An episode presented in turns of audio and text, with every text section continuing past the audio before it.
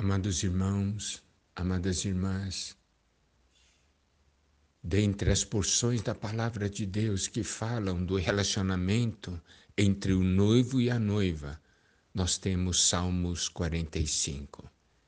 Este salmo, na sua introdução, diz ao mestre de canto, segunda melodia, os lírios.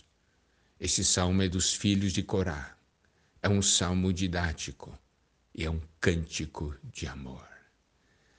Um cântico de amor, cantado segundo a melodia Os Lírios. Olha que introdução romântica e maravilhosa. Essa melodia, os lírios, os lírios se referem a nós, as virgens. Uma vida pura, simples, única, de confiança no Senhor, de confiança no noivo. Um cântico de amor. Nós vimos que em Mateus 6 o Senhor falou dos lírios. Eles não trabalham nem fiam, mas Deus os veste, não é isso?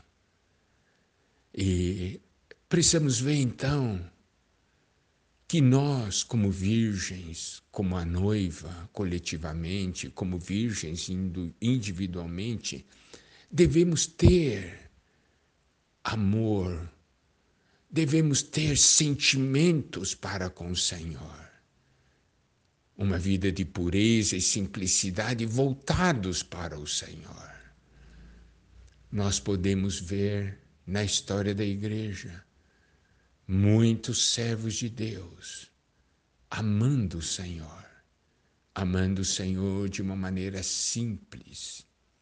Eu me lembro que um dia houve uma história a respeito de John Nelson Darby, um grande servo de Deus. Ele viveu até acho que 84 anos e já nessa sua velhice, né? Ele estava no quarto do hotel e na hora de dormir ele falou algo que os outros ouviram. Ele disse: Senhor, eu ainda te amo. Aqui nos mostra alguém que amava o Senhor.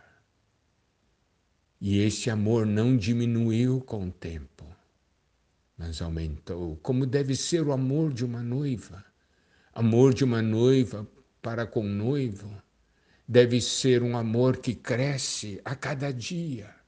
Não pode ser um amor que diminui, assim como o amor ah, entre um casal, entre marido e esposa, deve ser um amor que aumenta e que se aprofunda a cada dia. Hoje devemos amar o Senhor mais do que ontem. E esse amor vem dessa comunhão íntima, desse conhecimento de quão precioso e amável é o nosso Senhor. Como vimos aquela porção em Efésios 5, quando vemos quanto esse noivo nos ama nós somos capturados por esse amor, constrangidos por esse amor, que possamos sempre falar: Senhor, eu te amo, Senhor, eu ainda te amo. E esse salmo é uma canção de amor. É o amor entre nós, as virgens, e o Senhor entre nós, coletivamente, como noiva, para o Senhor. E aí, ao vermos essa introdução, agora podemos entrar nesse salmo e dar atenção, prestar atenção para cada versículo, que cada versículo seja uma inspiração que cada versículo seja uma revelação, porque essa realidade da igreja como noiva é muito importante para o Senhor. porque o Senhor nos ama muitíssimo.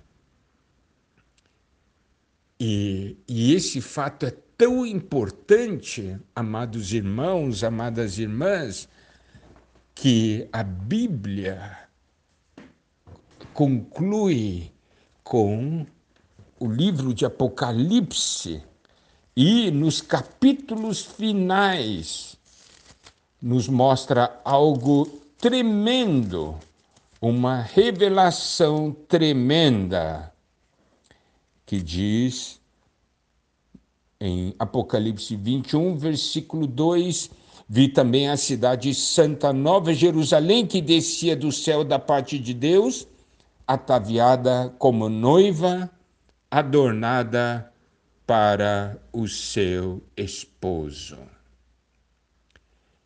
Então, olha só, a Bíblia conclui, termina com Apocalipse 21 e 22, falando dessa noiva e o noivo. A noiva adornada para o seu noivo. E Apocalipse 21, versículo 9, a parte final diz: Vem mostrar-te-ei a noiva, a esposa do cordeiro. Então a Bíblia termina com a manifestação dessa noiva e a unidade, união do noivo com a noiva por toda a eternidade. Então, esse ponto da igreja como noiva é ou não é importante? É ou não é importante? É, para o Senhor é e deve ser importante para nós. Talvez até hoje você não tenha dado muita atenção, mas hoje é o dia para despertar, Senhor. Eu quero ver, ó oh, Senhor, a minha importância para você. Eu quero ver, Senhor. Eu quero ter um viver de virgem eu quero ter um viver de noiva. Que o Senhor nos abençoe nessa nossa jornada pelo Salmo 45.